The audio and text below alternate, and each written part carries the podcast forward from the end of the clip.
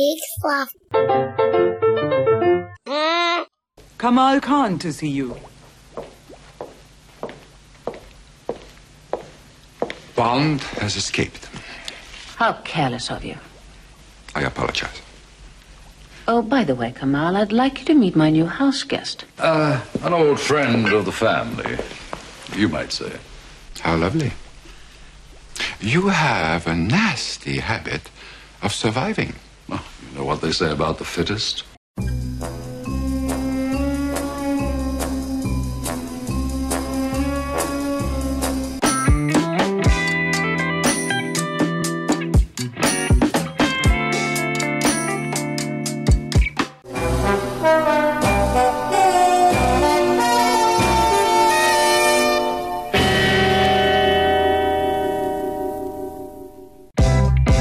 Hey, everybody. I am Murphy, Joel Murphy. And I'm Andy McIntyre.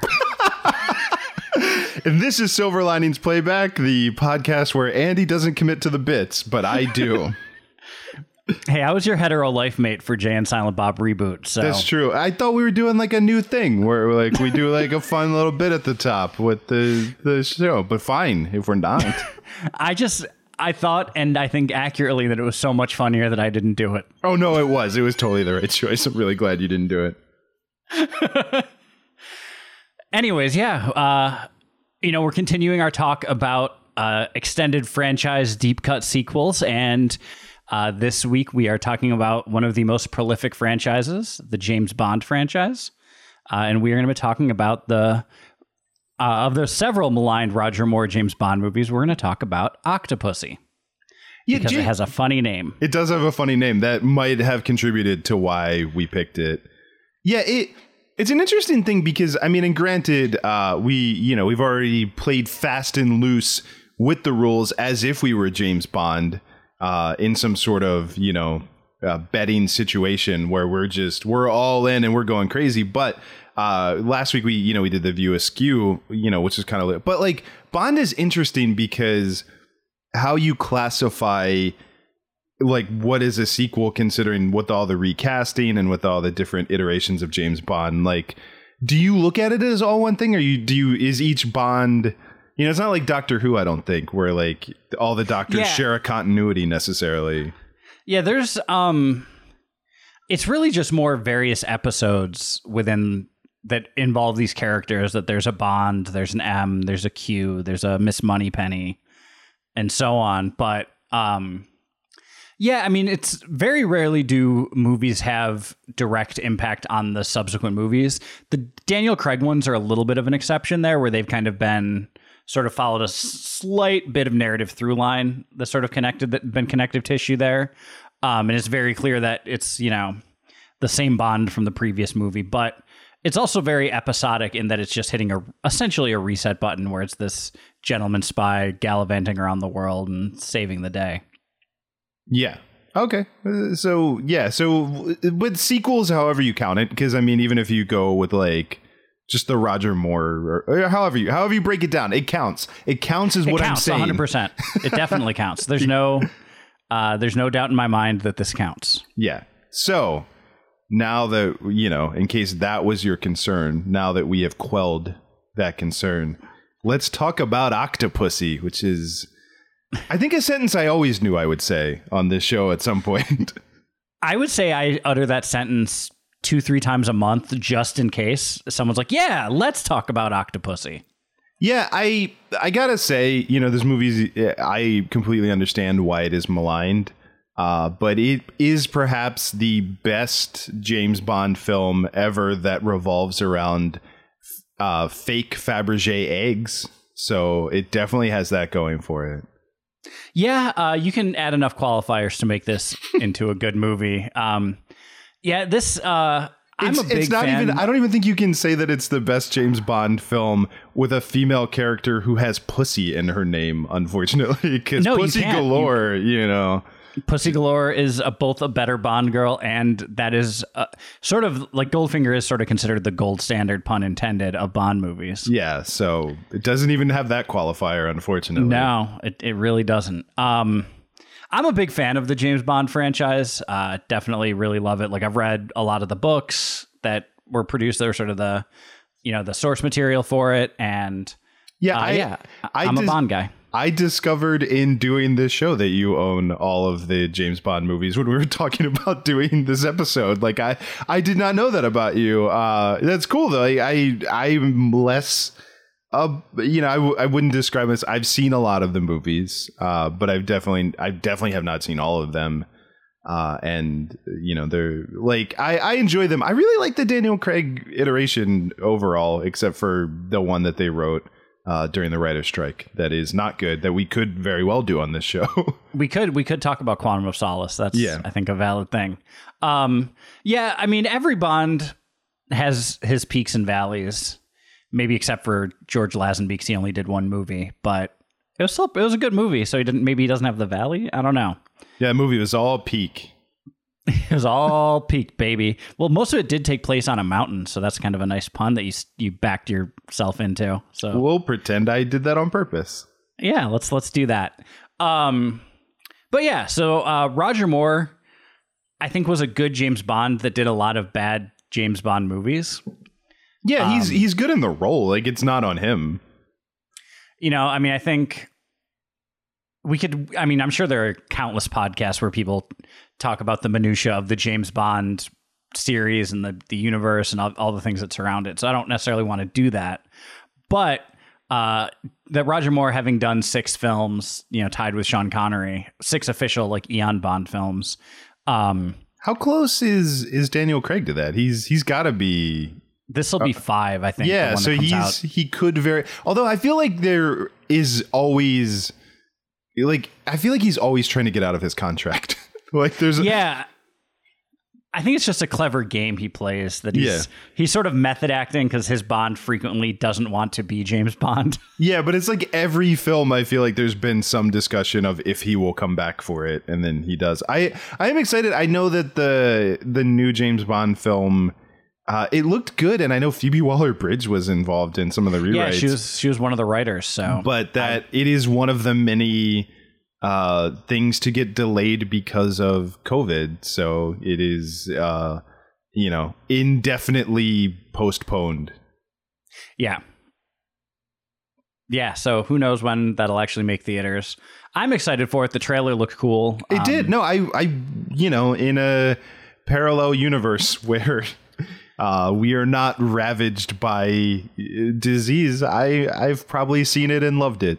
So let's hope and maybe one day that'll be a true statement for this the darkest timeline all right. So anyways let's talk about octopussy let's get to the matter at hand um so I already teased, you know, the idea that so we start with fake Fabergé eggs.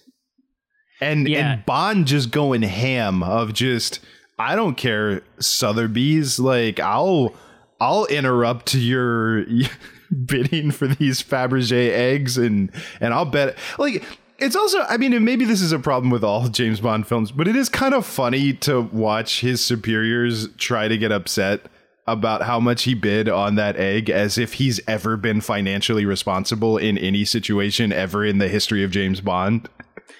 Yeah, a hundred percent. It's uh and I mean, I don't know. It seemed like he knew what he was doing and that he he it seemed like he had the restraint to stop when he knew he wouldn't get overbid.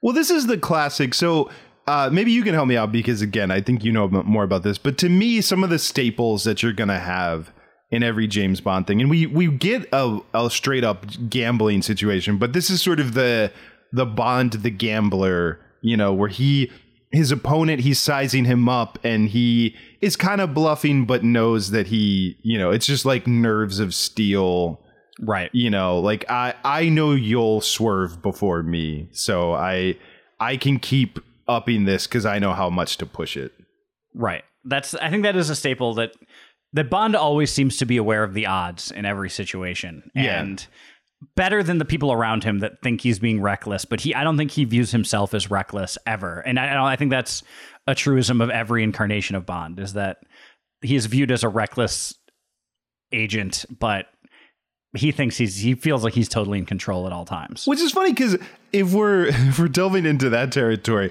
I think the gambling is the least problematic of James Bond's tendencies for sure. I mean, the uh, the constant drinking and uh, you know just various forms of uh, I. You know what? I'll just say it because it's true of this movie. Every interaction that he has with any woman ever is Yeah, uh, 100%. some level of problematic. um there's sort of a great little known SNL skit where uh, they do James Bond getting a physical and the doctor just reveals all of the STIs that he has. He's like, "Yeah, you you have one STI that's t- previously only present in sharks." Yeah, it, and it's just, I mean, like this film too, like it's so, I mean, you know, it's a lot of James Bond is inevitably not going to age well. I don't know how good it was at the time, but certainly in this film, when he gets a spy cam and immediately uses it to to film like a woman's cleavage is, you know, just Yeah. and it's very much played as like, oh, you scamp, you know. Right. And I mean, I think almost every single James Bond movie features him like almost fighting a woman and then instead making love to her. Like mm-hmm. that's that's as much a staple as the the Walther PPK or the gadgets or anything. Okay, yeah, yeah. Well, so I started this half-heartedly, and we certainly didn't plan this before the show. So maybe this isn't a great. But let's let's see if we, because maybe that'll help for this episode. If we can kind of see if we can hit on what's expected of a James Bond film, and then how well this this movie did that. So Yeah, I think that's that's a good exercise. so we talked about you need a gambling, you need a good like nerves of steel, you know, gam. It's it's Bond's version of you know the classic hero and villain play a game of a literal game of chess. You know, you got to show them matching wits to kind of Right. establish it. Um, so you have to have that. You have to have uh, a femme fatale that he, you know, makes love to while also. You know, like like she's playing both sides. You That know, may have questionable allegiances. Yep, that's that's not in every movie, but is, is standard enough to be a trope of the Bond universe, and Yeah. certainly present in Octopussy. Yeah, so you got to have a lot of gadgets, you, you know, and obviously we talked about the people that you you got to have a Q, you got to have, you know, all the standard characters. There's always a henchman with a particular skill set. Mm-hmm. Uh, in, in this case, the knife throwing twins. and the the Saw guy. Um, Oh yeah, a- the Saw guy. yeah.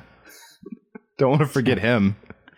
Um, there's usually like a, pre- uh chase scenes are, are staples of the Bond franchise. Yeah, you gotta have chase scenes. You, escapes. get, you, you gotta have uh, various locales. Like he needs to to globe trot. Certainly. Uh, I I feel like maybe is it every film? Like I feel like every film he has some very calm conversation with the villain, or they Yeah, like where they're very civil to each other. that is that is a pretty standard thing, and whether it's before he knows that he's the villain or any of those any of those situations. But yeah, that's that's usually a pretty standard trope of the Bond universe. of just like British politeness as you're facing off against a, a you know a, terrible like just a monster. just monster, but you it, you're still uh norms require you to to be like and that's in this movie they have that scene where it's like he's he's sitting down uh with Khan right is the Yeah, Kamal Khan. Yeah. yeah where they're they're having dinner and he's talking about how he's going to torture him but he still has to like stay for the dinner like he can't just like get up and leave Well, I mean, if you get served sheep's head, you're gonna eat it. You know. Yeah. I mean, just goes without saying. Um, yeah, and I think I think this this is a pretty paint by numbers. It ticks all the boxes of a Bond movie. Definitely doesn't break any new ground. Um, and I think that's probably the thing about it is that it's just not that interesting compared to almost every other most of the other movies in the franchise do things this movie does better. You know, I sorry, I forgot one of the tropes that's in every Oh, Bond yeah. film, which is inevitably there is a scene where he puts on full clown makeup and interrupts a circus. You know, Yes. that always happens. God, if I had a nickel for that, I'd have 26 nickels because it happened in all 26 James Bond movies. And that's what I liked about Daniel Craig is, you know, they took a like a grittier, you know, more modern approach and, and but when he put on that clown makeup, I mean, it was, you know, it was haunting. You know, Joker gets all the credit, but but Daniel Craig playing a clown in Inspector in Quantum of Solace, any of those. Yeah, it was I mean that if we were talking about Quantum of Solace, Daniel Craig in the clown makeup would have been the silver lining. I think that goes without saying. Oh yeah, I mean that was my quantum of solace in while watching that film for sure. I think I used that correctly. I still don't know what quantum of solace means if I'm being it doesn't mean anything. Yeah. I, I understand Um, those words uh, separate of each other. Yeah, quantum typically deals with small things and time travel if I watch the Avengers movies correctly. yeah, it's just sciency and uh, you know quantum leap for sure. You know, Right. Uh, and then Solace is like, you know, you're relieved. Yeah, it's relieved when you're British. I think that's yeah. only British people can have solace. O- only British people can have solace. So Yeah. if you are wondering if you're British and don't have the money for 23andMe, are you feeling solace in that fact? Then then you're British. There but you if go. you're just feeling relief, then Yeah. you're not British. So there you go. We did it. saved you the money. saved and- you the money. Possible future government tracking. Look, I'm not going to get off on that. I'm not. We're but- not going to go too far down that rabbit hole. Um, yeah. So, um, I guess to hit a little bit, there's the clown scene is ridiculous. Like that's just one of the dumbest things, and is often sought or cited as a low point in the Bond franchise. Well, the, Uh, do we want to talk about the end? I don't know if that's skipping ahead. I don't know if there's other stuff that we should talk about, but the end is baffling for a number of reasons, and one of them for sure is the fact that he's dressed as a clown, like full like Bozo the clown.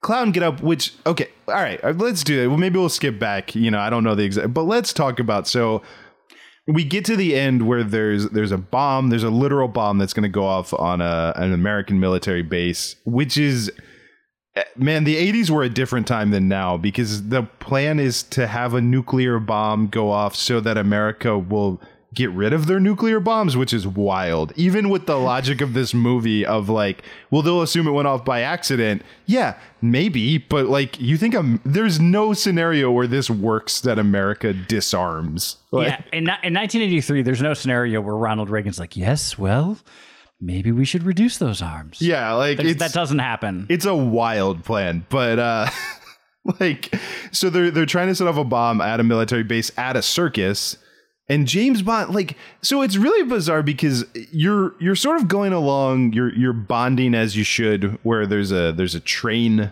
battle that that's you know again serviceable but not groundbreaking he's fighting people on a train then he falls off the train then he wanders through the woods for a while then he gets to a road. Then he tries to hitchhike, and no one will pick him up. And then a group of teenagers show up in a car that I thought he would steal. That like it looked like a, a sporty type of car that James Bond might. But no, the teenagers just make fun of him and then speed off. And then he walks for a while.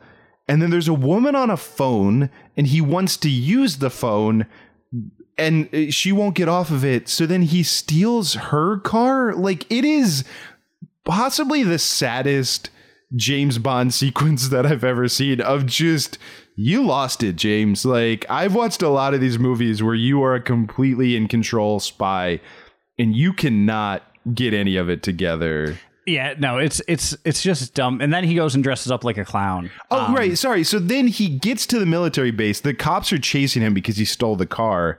And then apparently in the 1980s, you can just plow through the barricade of an American military base without getting mowed down like in any way. Like, Well, yeah, I mean, it wasn't like the '80s were a time of heightened military tension or anything like that. So no, yeah, I can't think, of any tracks. threats or, yeah, no, definitely not. So you can just, so he, then he drives on, he goes through the barricade, but then they're looking for him, yet he has time to put on immaculate clown makeup. Like, it's perfect. Like he and he looks like the other clowns, which is weird. There's another clown that looks identical to him, which I in the don't know. opening scene, which is or not the open this this first scene after the opening credits. Yeah. Um, where and that clown like he's being chased by the knife throwing brothers Mishka and Grishka, and for whatever reason, while he's running away from them, is still carrying the balloons that he had. He's look, you know, maybe he's not a great spy because he certainly got uh, mowed down by them, but you cannot question his commitment to his character work. That's fair, and I mean, that's yeah. I'll I'll I'll I'll take that one back. Um, yeah, and it's just ridiculous, and and the fact that like he is talking to the the American general or the whoever the captain of the base is. Well, uh, yeah, uh, so the, he he's got the clown makeup on. He goes out on stage during the performance and then goes up to the American general and can't understand why the guy's not taking him seriously. you know what? This is a silver lining. We can stop the show right here. The silver lining is that James Bond in full clown makeup can't understand why the American general thinks it's hilarious and isn't listening to him. Yeah. It's like, oh wow, there's a bomb in the explosive cannon? No way. it's uh it this is precisely why this movie is maligned. I mean, and it's also the silver lining, maybe. Oh, it's uh, it's. De- I'm filing it away. It'll come back up here by the end of the show. It's it's.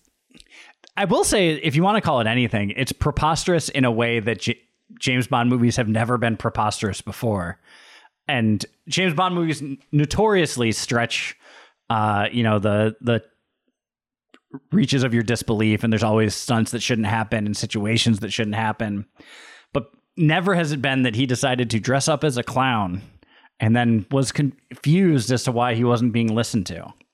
Yeah, I think it's maybe that's why I enjoyed it because I do feel like yeah, there's a lot of corny stuff, there's a lot of ridiculous stuff in James Bond movies, but there's usually not a willingness to make James Bond look that uncool and that ridiculous in a movie. And I I do kind of applaud them for just completely just being like he's James Bond. He's notoriously like just a charming, handsome, Suave, suave, yeah. spy who always knows exactly what to say and do in every situation. But he is completely outmatched by teenagers and then the fact that he's in full on clown makeup during a circus performance. Yeah, um maybe they should have recast Bond for this one because there was a lot of talk that they were going to start a new Bond. And they should have gotten Rowan Atkinson to play him for this one. Eric Idle is James Bond. Would have been great. Yeah. Um but yeah, because this movie came out the same year as the unofficial Bond movie Never Say Never Again, which is just a remake of Thunderball with Sean Connery like 15 years older. And you know, so that's why they didn't go with a new Bond because they wanted to make sure they had a tried and true James Bond in the form of Roger Moore. So Yeah, and uh, you know, I mean, it. the results on the screen, so the proof is in the pudding for sure. yeah. Um Which in England, even- we pudding could mean anything. We don't even know. could mean could mean anything. yeah, it's wild. Um, but he still did one more movie after this because he did A View to a Kill a couple years later. So, you know, still going strong. That Roger Moore.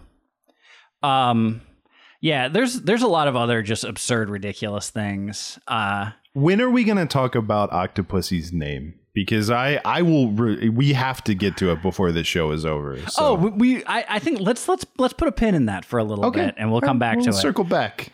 Um, so uh, the scene that we played in the opening um, is uh, immediately preceded by uh, James Bond getting most dangerous gamed by Kamal Khan, where they're hunting. They just like let him go and hunt him on on elephant back. Yeah, I really was trying to figure out what Khan's exact plan for James Bond was because it was tell him that you're like I guess it was just to hunt him for sport because he it was like let him know that you're going to torture him and then just let him walk away. Yeah. Um and that that sequence has some ridiculous stuff. Uh one Should we are we tell- putting a, oh sorry are we putting a pin in the crocodile costume that James Bond has or are we talking about that now? Oh, I think that because that comes later. So let's put a pin in the. Okay, I don't want to forget. But I think we just talked about the. um. screw it. We're we're in it. We're in it now. Let's talk about this. Um, so when I was watching it, uh, I I hadn't seen this movie in a long time and had forgotten about the crocodile costume. And during the aforementioned chase, uh, there were they used use footage of real crocodiles, and it was like you know fine. And they probably had some real crocodiles on set because they usually used real animals. Uh, and then when I'm watching the next scene, I'm like, man, that is a fake looking crocodile. Yeah. And they just and then I see that mouth open and James Bond's head's like peeking through. And It just, I don't know if it was the inspiration for Ace Ventura 2 when nature calls, but it had a very Ace Ventura doing surveillance vibe to it. yeah, th- th- there was definitely some of that. So that was that was ridiculous. Uh back to the him being hunted. There's him telling a tiger, a wild tiger to sit and it listens. No, that was great. That was good. Yeah. Um there's him not Roger Moore doing the Tarzan yell while swinging through vines, just uh, recycled audio, probably Johnny Weissmuller, um, the like the original Tarzan from like the old, the first like sort of movie serials, uh, as he swings through the trees. Yeah, that, that was, was- weird. I, I did write that in my notes. I just wrote Tarzan scream in my notes because I was like, don't want to forget that this happened. Can they never do that again unless it's a Tarzan movie, please? Like that's Yeah, even the every- even the Wilhelm scream at this point, I'm ready to retire. Like, I'll take the Wilhelm scream because sometimes it's like hidden enough in the soundscape that like it. if a good sound designer is on it, they can disguise it. But yeah, they're they're when it's when they draw attention to it. Yeah, that that's a different thing because I think because there was, I think there was a Wilhelm scream in the last the final battle of uh, Avengers Endgame, and it but it was like mixed in with everything that sort of fit, Yeah, and at the same time, like were they to make more Indiana Jones movies, like the Wilhelm scream is part of the Indiana Jones. yeah, that's probably what I associate it with. You know. Yeah, um, but Also, don't make more Indiana Jones movies. Oh, yeah, so then problem solved. You know, but right, let's let's yeah, please don't do that. Um, we only Yeah. have so many episodes of this show. We can't we can't cover all of your new Indiana Jones movies that you keep making. Yeah, we could try, but we don't want to. There's so many other movies that we have to find silver linings of. Uh, but yeah, that was just ridiculous. Um, I did kind of like when he unbuckled the uh, the saddle belt for the elephant when the guy shot the gun. He sort of slapsticked off the side of the elephant. You know what? That was that was good. a fun. That was I liked that. That was good. Um, I don't know how he got under the elephant unseen. That he kind of did that by editing, but Yeah. even But- still, it was a, it was a nice little. But gag. it was fun. It was a fun bit of business, as, as they Yeah. say. You know. a little, little good bit of business. Um, so yeah, uh, and all of this is before he face to face meets the titular Octopussy. Mm-hmm. Uh, and he meets Octopussy. Are we pulling the pin? Are we? We're pulling the pin. Okay. All right. So perhaps you know this. I, I looked it up.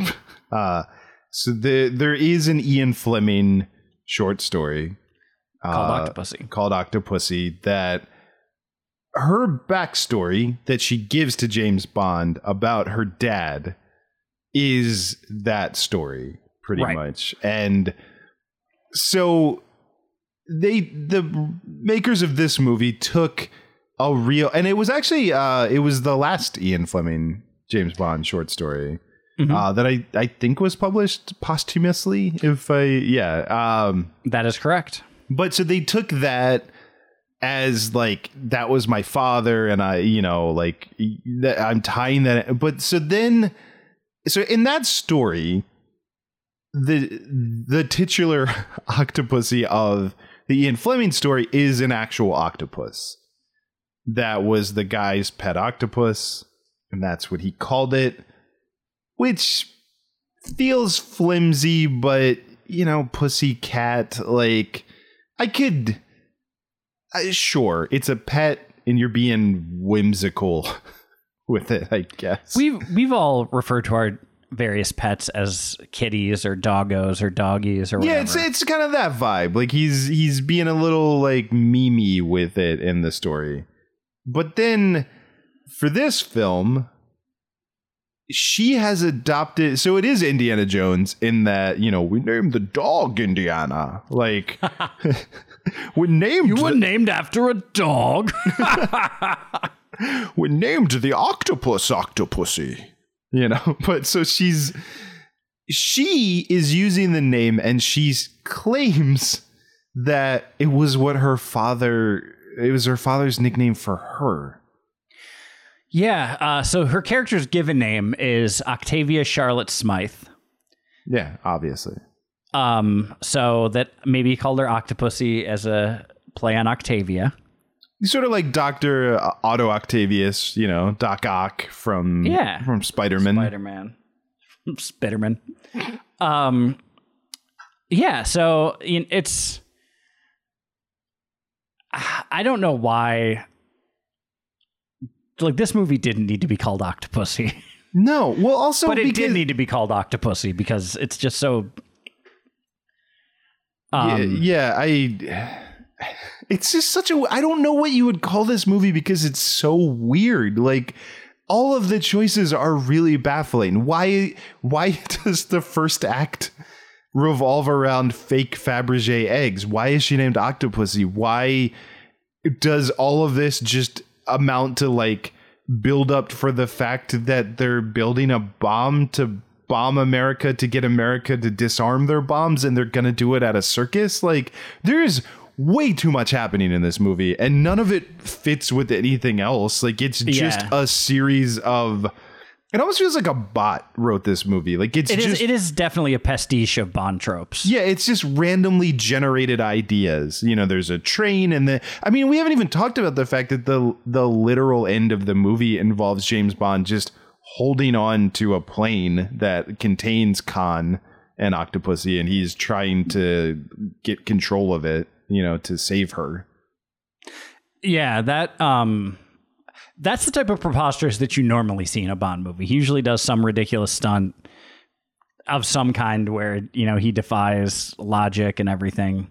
Also, this that's in bet- so the that's the end, and we had the scene with the circus, but in between them, there is also the island, which is not called Themyscira, but might as well be of like the island of all female warriors that uh, they're all staying on, who are all dressed like the Incredibles. Uh, they they lead an uprising to to thwart Khan, but he escapes. Right. On the to, on the plane that we mentioned Yeah, before. yeah. So I don't want to leave that gap out, though. Yeah, with his saw guy who You gets killed by getting Saw hit in the face with an antenna. Yeah, not Saul related his death. Like Yeah. disappointing. um yeah it's it's uh, like this it's this is one of the more incoherent bond movies because mm-hmm. usually there's a pretty like typically bond movies are pretty linear.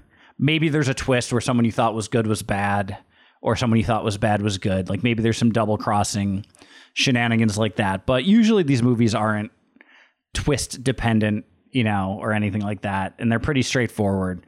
This movie just bounces from you know, the only thing it didn't have that's a staple of Bond movies is like a ski chase. Yeah. But usually, usually they either do this like the winter exotic locale or the s- like the tropical exotic locale, and this was the more tropical one. So Yeah. There also there was just a whole opening action scene that didn't did it tie into everything else? Am I forgetting how it tied? It's just an opening, just to yeah, but that's that's a pretty standard thing. Yeah. he- uh, the Daniel Craig ones have linked it to the plot a little bit more than a lot of the other movies. Um, and I think some of that started with Goldfinger because that's where you first meet 006. right. and then he doesn't show up again until like the very end as the one behind everything. But this movie simultaneously it has the Bond uh, mission, but then it also has this other agent dressed as a clown failing. Right. Yeah. Yeah. Same clown Um, makeup. Uh, Maybe there maybe there's a class that they all have to take to be British spies where you learn how to do perfect clown makeup. Yeah, you have one of the one of the you know the electives is clowning, Mm-hmm. where they have some of the famous like you know European clown school French circus clowns teach. Yeah, they bring in like really, you know, uh, sometimes they have fun with it and they'll bring in like Violent J to do a guest seminar or something. But uh, Oh. I'll have a Faygo, shaken, not stirred. Um, a shaken Faygo is a staple of the gathering of the Juggalos. That's, Well, you got to get them to spray, you know. You got to shake no, them it's, up and then spray them all over the yeah, obviously. Also, hey, look, you know, if if, if you want to get to 6 Daniel Craig James Bond movies and as we established there has to be a clown scene. If you want Andy and I to come on board to write James Bond infiltrates the gathering of the Juggalos, I think we can I think we can do that. that's that's the one area that I think hasn't been touched by the Bond franchise is the Yeah. gathering of the Juggalos. I'd like to get some netting. I'd watch it. I like uh, I would too. I would wa- watch Daniel Craig in full Juggalo makeup. The Bond girl is a juggalette. You know, Oh, that'd be so great. And then he doesn't It- know right- what she looks like. That'd be a good. That could be a reveal of like because she has full clown makeup on. Yeah, and she's just drenched in in Faygo red. So. The the villain throws hatchets. like it writes itself. That's all we're saying is that. and they're trying to do something with magnets, but they don't know how they work. And- Yeah, the, the to save the day, he has to teach the juggalos how to use magnets.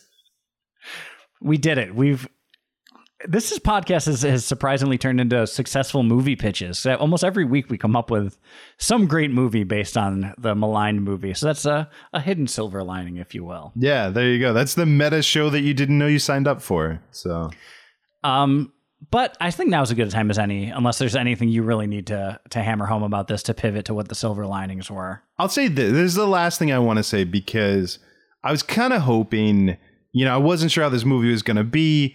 A- And I, I had to file it away. I was like, you know what might just be a lock for a silver lining uh, for a Bond film, although not necessarily. But I was like, let's see what this theme song is. Maybe maybe it's going to have an iconic theme song. You know, I mean, Live or Let Die. Like that's you got that one. So it's it's entirely possible that like you know, uh, there's been a lot of great Bond theme songs.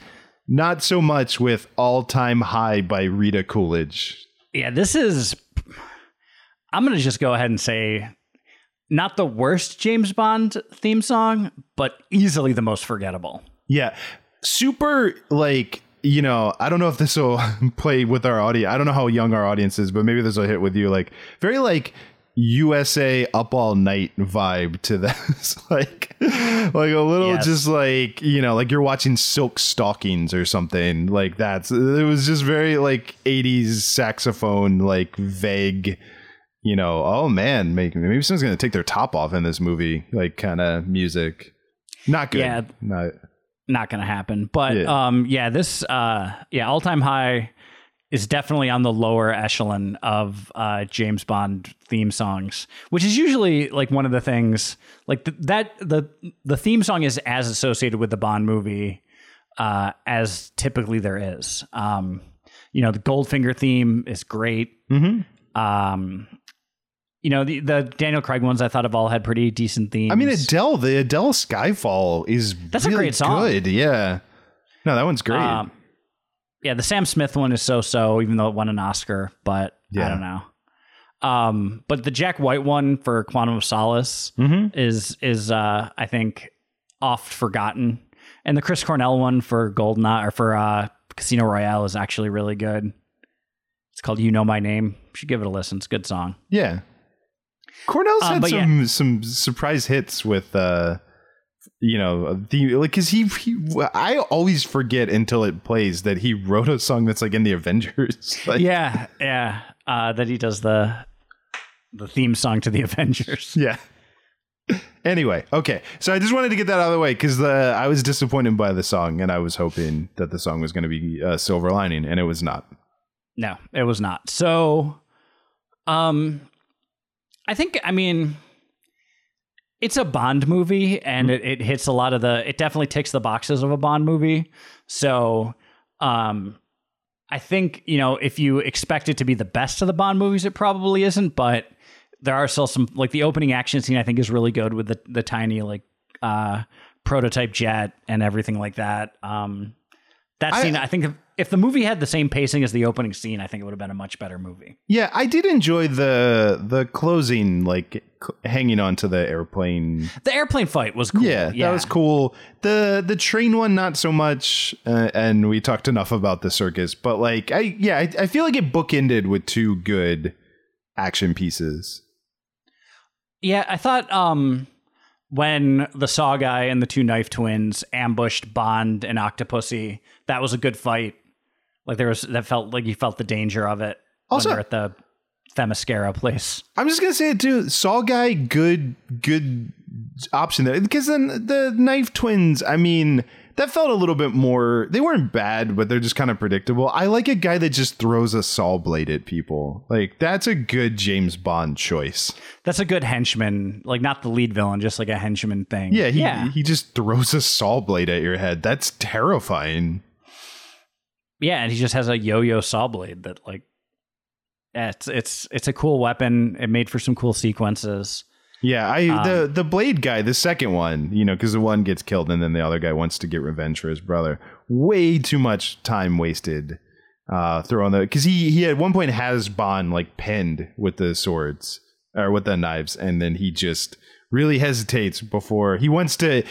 Even though he's an expert at throwing knives, he traps him and then wants to walk up and stab him with a Right. knife, and then that gives him way too much time. So Oh, uh, it's not a silver lining, but I think it's a fun piece of Bond trivia.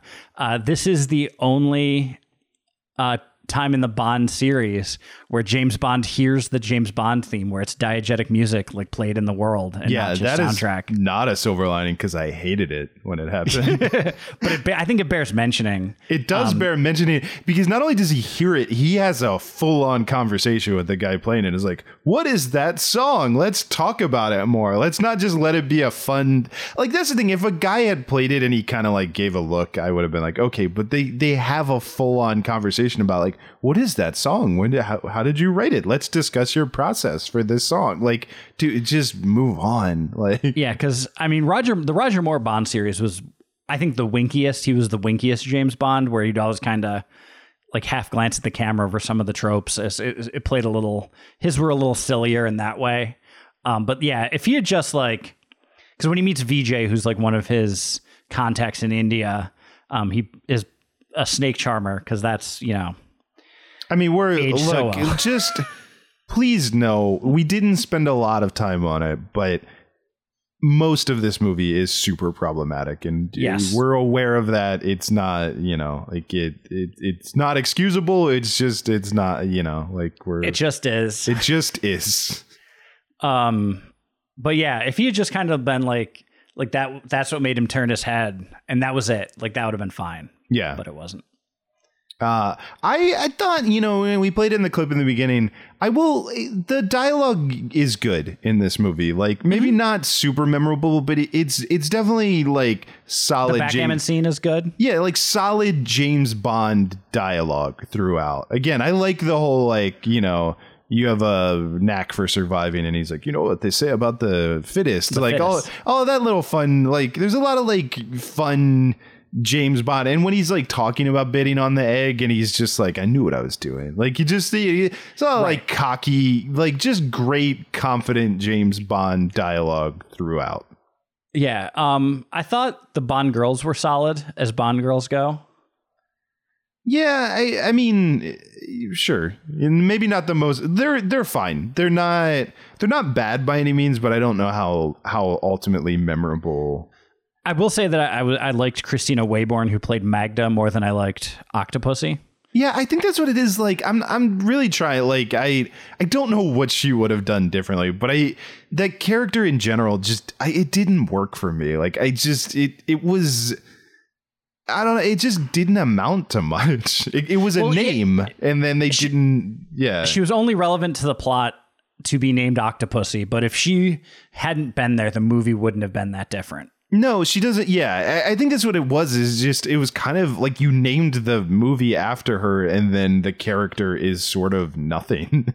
Well, and especially because they they sort of build her up because they she's like a faceless voice for a lot of the first half of the movie yeah, before she finally shows up, and then I think it's there's a problem too with the, like she gets double crossed, but then she doesn't really get a lot of like again they they spend the first half building up like this idea that she's this force, and when she's double crossed.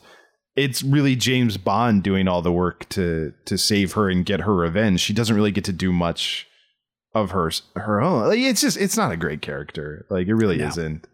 Uh, yeah. So so again, I I don't blame her, you know, the actress, but like it's just it's not a good part. No, it's not. Um, but I, I like uh, the other Bond girl, Kristina Wayborn. Um, yeah, she was definitely better. Like for she was sure. better. Um, Yeah. I liked her little uh, escape rappel down the window with the fabric. That was a That cool. was cool. Yeah, that was a good. Uh, wasn't there? Was there something with like her getting a photo with him too, or like when they had they had like dinner, and like I think didn't someone take his photo and she wanted it? You know, like there was. I don't Yeah, know. some- there was like. I, I'm half remember, but like there was some nice like their scenes are like worked for me. You know, their their interactions felt very James Bond, and yeah, the that like dive, the backwards dive out of the the balcony was cool. Yeah, and even though we talked about some cheesy parts, I did like when they hunted him. I thought that there was a lot of fun in that. Yeah, Like, it was cheesy, but it was like cheesy in the James Bond kind of way, like Also- in the good James Bond cheesy. Uh, and again, I mean, we did push back at it, but I did like all the use of the animals. If I'm like, I like that there was a tiger. I think they could have used it more effectively, but I like there being like the tiger and the elephant, and yeah, all of that was good. I, I mean, you know, it's an ironic silver lining, but it is really funny to me that he put on full clown makeup and no one listened to him, and we got perhaps the saddest, most ineffective James Bond sequence in any of these movies where he can't he, it just none of it's working. All of the charm has faded. And he's a sad clown man that a general is laughing at. Yeah, I'll, I think that counts. I think it's, um, yeah, I'm gonna count it. I think it's the irony of it. Yeah, we just you know we're seeing a, bo- a side of Bond that we've never seen before. Yeah, so I, I so should we run it back? Because I think we, I think we, I think we got I them. think I think we're good. Yeah, what, what were they? So we had some cool action sequences, Yeah, especially yeah. for the early '80s, and Um, especially bookending, like start strong, end strong. You know. yeah, and both with airplanes. Yeah. Sure. Um, anyways, so yeah, so we had the good action sequences, um, the type of cheesy James Bond you want in when he gets hunted by Kamal Khan. Mm-hmm. So that was good. good dialogue throughout. Like good, a lot of like very James Bondy and how he's Good inter- witty repartee. Yeah, all of that's there. Um, one good Bond girl and one sadly forgettable Bond girl. who wasn't who was unfortunately the title character. Yes. Uh, so we had all that. Uh, I mean, we said it before. We didn't say it just now, but if we're doing the recap, uh, James Bond in a fake crocodile disguise. You know what? Just in, let's just do a blanket fun, ridiculous disguises that will never be used in any other James Bond movie except this one.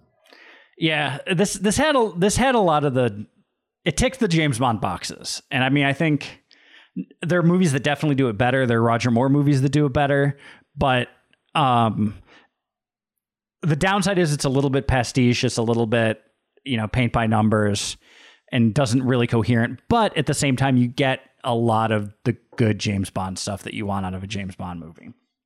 I, I think agree. that's yeah. I think that's it. I think we we did it. I think we did it. Still undefeated, baby. We We're did it. still we're still undefeated. Look at us. We're a couple of James Bonds. We went up to this table, we stared you down, and we knew you'd fold first. Lack of silver linings. we defeated you once again. Uh, so I think all that's left to do, Andy, is if you just want you want to hit him with our classic catchphrase. Martians don't play in Middle America. There it is. Silver Linings Playback is a production of HoboTrashCan.com. If you enjoyed the show, please rate or review it on Apple Podcasts. Hear more great shows on the Peak Sloth Podcast Network, like this one. We Have to Ask. It's a podcast where we answer the question Are you going to eat that? What will you leave behind? Why get out of bed? Will you be our neighbor? I'm Marty. And I'm Jonathan. We're two hosts. Infinite Universes. We, have, to ask. New interviews every Tuesday. Find us on iTunes or online at wehavetoask.com or with the other great podcasts on the Peak Sloth Network at peaksloth.com.